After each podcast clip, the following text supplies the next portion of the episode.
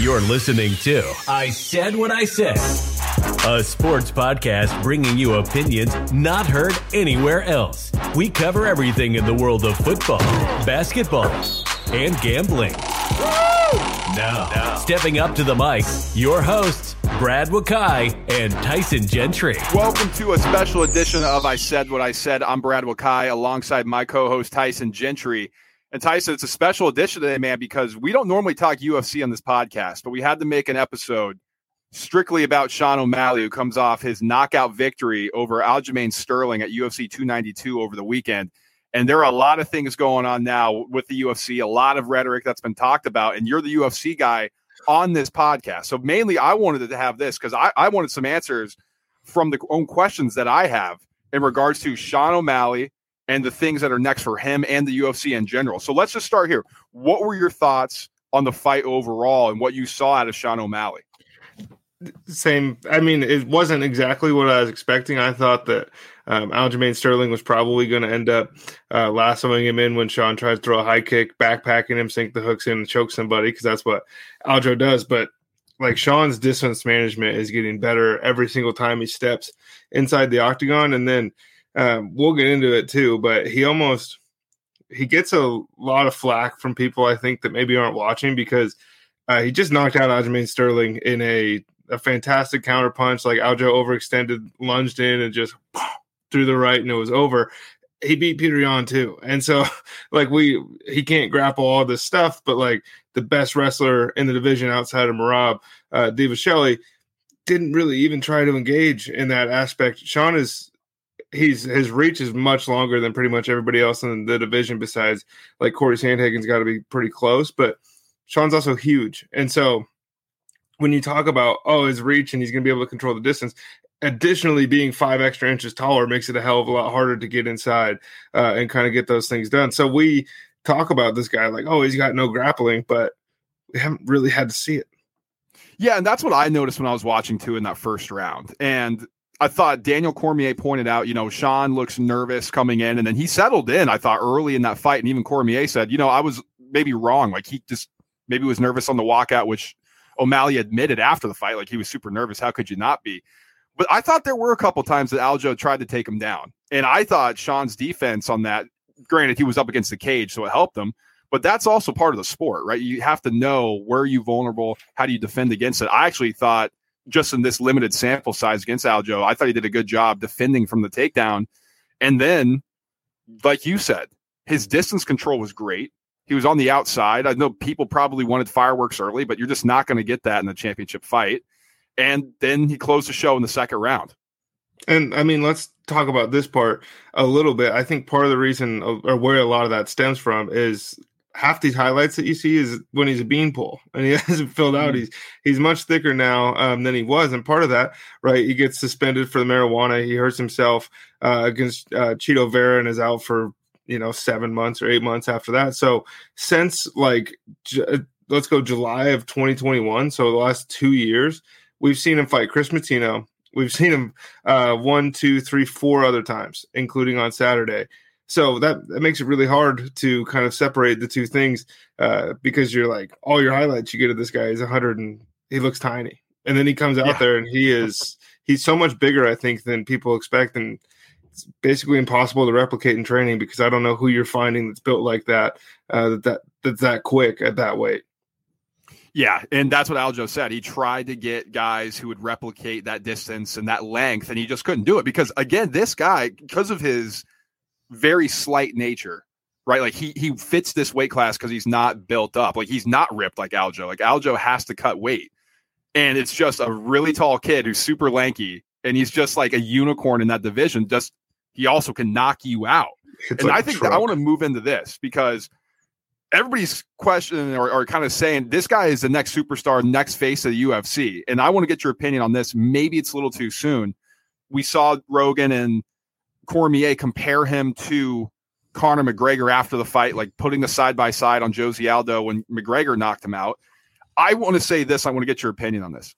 I think, to me, why he can become an absolute superstar in the face of the sport is because he can knock you out in one punch. Like he's not Khabib, where he dominates you and it looks like he's just beating somebody's ass but it's like kind of boring because it's just repetitive and the other guy's like not really getting knocked out.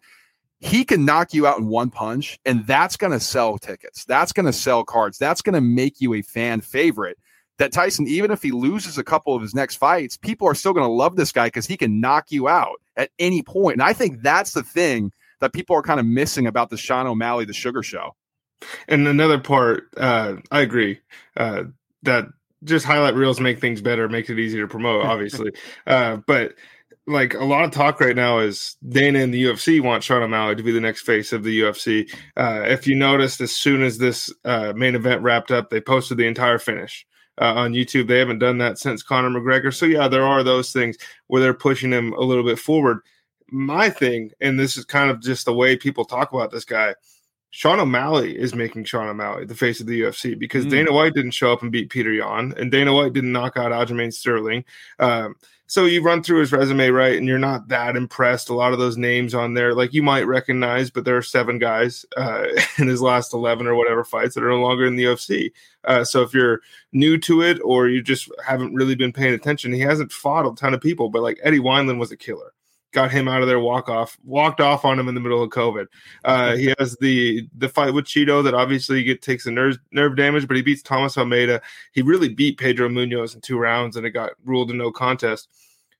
It's tough to get mad at the guy for willingly kind of padding the the resume, so to speak, when in reality he knows what it sells. You have to be undefeated, right? Like the Sugar Show was 12 and 0, 13 and 0, takes a loss.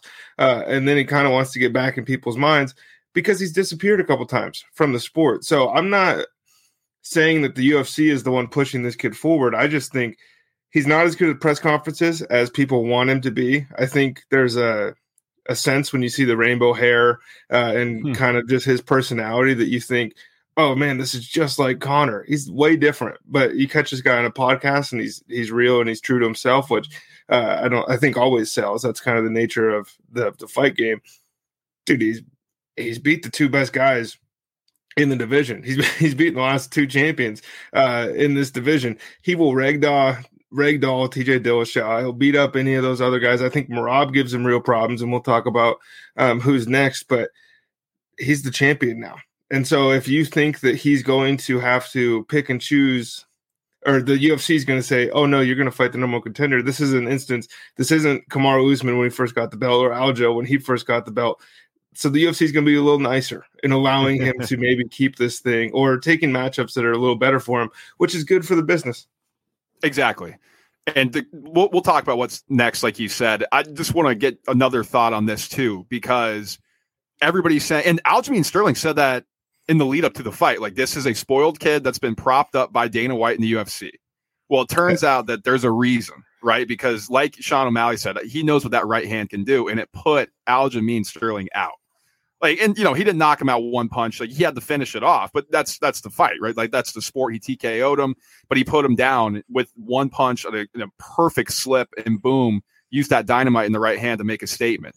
So I want to get your thoughts where go forward here is that enough? Like, is this the vision? like because when Jon Jones was winning light heavy and he was doing crazy stuff, it was great. You know, back in the day, Anderson Silva, you know, he had the crazy highlight stuff. Can a guy at this weight class truly be the face of the UFC going forward, like Dana White and Sean O'Malley is is positioning to be? I think so. Uh, I think 135 is really the cutoff because it's really hard to get uh, kind of more casual fans super interested in like, oh, there's a there's another Brandon Moreno fight tonight. But then, like when they're 125 pounds, like Demetrious Johnson might be the best fighter in the history of the entire promotion, uh, and they've basically whitewashed him from history. Uh, but we saw with Henry Cejudo, uh, people know his name. He comes from 125, jumps to 135, wins the belt. Uh, Dominick Cruz for a long time. Mm. T.J. Dillashaw, obviously, even when Renan Barão was writing off 20 wins in a row. Uh, heavyweight is in a state of flux right now where it just kind of feels, and I think the overwhelming thought on heavyweight is like, well, it's just Jon Jones and a bunch of guys. And that's going to be the case and, unless Stipe Miocic is able to knock him out at 45 without um, really giving a shit about being a fighter anymore. At light heavyweight, you're hopeful that Alex Pereira can take that over. He's a mm. non-English speaker. Right? You run down to 185. Israel Adesanya is the most probably divisive figure in the entire um, organization for fans. 170, Leon Edwards doesn't really get anybody excited, even though he's a beast. At 155, the most popular fighters are Charles Oliveira, Dustin Poirier, Justin Gaethje, like a bunch of guys without the belt, right? So Islam is awesome. Again, it's one of those things where it almost feels like, yeah, but you're Khabib too so, mm. so no matter what he does, I don't think he's going to take over the whole thing. And then Volkanovski uh, almost arrived at a point of we just consider him unbeatable immediately, right? And so when he fights Islam, the story is, yeah, he, but he almost won though. It's not look at how good Islam is at 155. And so I think Sean has a real shot, and that's every champion above him. Um, and another really important thing to consider is like this division for a long time, Aljo kind of put on more boring fights, quote unquote, because he was a lot better than everybody. And, and so it just sounded like it looked maybe not as interesting when he's choking somebody out or he's monkey and uh, TJ Dillashaw from the back because it doesn't, mm. it does, it just felt, you know, uncompetitive and it's different. It's harder for people to get into uh, that style. I think absolutely he can be the face of the UFC because – dude, it's just knockout highlight. Like you can fit his his reel or his highlights on reels on Instagram, on YouTube videos. You can put them on TikTok, and you're going to be able to draw more fans. And on top of that, he streams video games. He's got a million of those um, subscribers on there. He smokes a bunch of weed. He posts funny yeah. Instagram content. Uh, people, people. He's involved in pop culture in a way that none of the other champions really are. Yeah, that's an interesting point too, especially when you try to connect with these guys, right? Like if you're trying to make a face of the sport, you're trying to get them going forward. Like you really need that, I think. And, and so, I mean, that's good to hear. Like I'm a fringe guy. Tyson's the expert. He watches like all these fights. I jump in for the big ones, you know. And this was a big one to me, man. Like because this kid like truly had the chance to take the superstar status. I thought he did that. And so naturally, Tyson, what's next? You know, like that's what everybody's asking. When are we going to see him back in the ring? Me personally, I think he's going to fight Chito. Chito Vera. I think he's going to get the rematch. I think that's what Dana wants. I think with the belt on the line, we saw it before. I think they're going to be able to sell that. I mean, Chito's popular to a lot of people. I think that would do a good, that'd be a great promotion for the UFC. I think it would get a lot of eyeballs on this. And with a chance that Sean can retain the belt again. And now we really make that division interesting. But what do you think is going to happen? You know the sport better than anybody. I think that uh, this is a perfect instance of UFC politics are about to take place because when Sean O'Malley uh, got hurt and lost the fight against Chito Vera with the nerve damage, Chito wouldn't give him an immediate rematch. And now that mm. Sean O'Malley is the champ, Chito is on Twitter and he's saying, sign the dotted line, I'm ready, blah, blah, blah. Well, you didn't give him the shot a while ago. And I know that sounds petty. This is the way this thing works. Corey Sandhagen would be the another one that's up. He's uh, he just basically beat the shit out of uh, Rob, I want to say Rob Font, but that's not right. Anyways, uh, crushed somebody, hurt his elbow. He's out for probably six months uh, with that. And then Merab Dvalishvili is he's a monster. He's Aljamain's training partner. He is the reason if Aljo won this fight, he was going to jump up to 145. Um, but Dana White is not going to put Merab in this position because Merab is boring. Um, and I like Merab, but it's 55 takedown attempts, and I don't think they're going to want to sell that. Sean is going to get on Twitter and say he wants to fight Gervonta Davis. I mm. think the Chito fight is the most likely, but I'm not ruling out a Henry Cejudo fight. And I know that sounds Ooh. silly because he just lost. They have a history um, of beefing with each other on the internet. This is fresh meat. I don't think that Aljamain Sterling is going to get an re- immediate rematch. I don't even know um, how badly he really wants one uh, at this at this point. But I I really think it's going to be Henry. I would rather have it be Merab for uh, the integrity side of things, but I really I really don't think it's going to be Chito unless Sean decides, uh, look, I'm going to kill this guy because. Chito fought on the same card and he fought Pedro Munhoz, and it wasn't very, um, it wasn't what Sean did to him. And maybe he's looking at that going, okay, like I want to prove to everybody I'm much better than this guy it's harder to knock out Chito than it's probably going to be anybody else in the division. That's just the way that dude's built. Um, so I think the Henry fight's next. Wow, how about that? A great prediction. I can't wait. I'm gonna. I mean, this guy's must watch. You know, that's just the fact of it, man. It's the fight game. You got to sell fights. This kid's box office, man. And I know people don't like him, But man, he I, I always said this after the, immediately after the fight: the kid walks the shit or talks the shit, but he also walks the shit, and yes. that's what you want out of your fighter. And Tyson, while we close this out, I mean, this for like we we love Sean O'Malley. One of the things too is because he's from Montana, and we're both Montanans. We had to mention this here. And I know a bunch of people, I've been seeing this, like people are sharing this stuff on Facebook. Like we have listeners in Montana, obviously, we're both from there. If you don't like him because he doesn't like represent Montana to the way that you think he should, like I just don't understand that, just flat out. He's from Helena. Okay. He moved, he went and fought in Arizona so he could become champion. Really? You're going to hate on the kid for that? Like, I just don't understand at all. Th- th- he wanted to be a superstar. He went to Arizona to accomplish this. Like, I don't understand why anybody's knocking him for that. So that's just my two cents. Now, of course, I'm one of the people that moved away. I now live in New York. I, you know, so it is different for people who who you know stay in Montana their whole lives and want to represent it their way.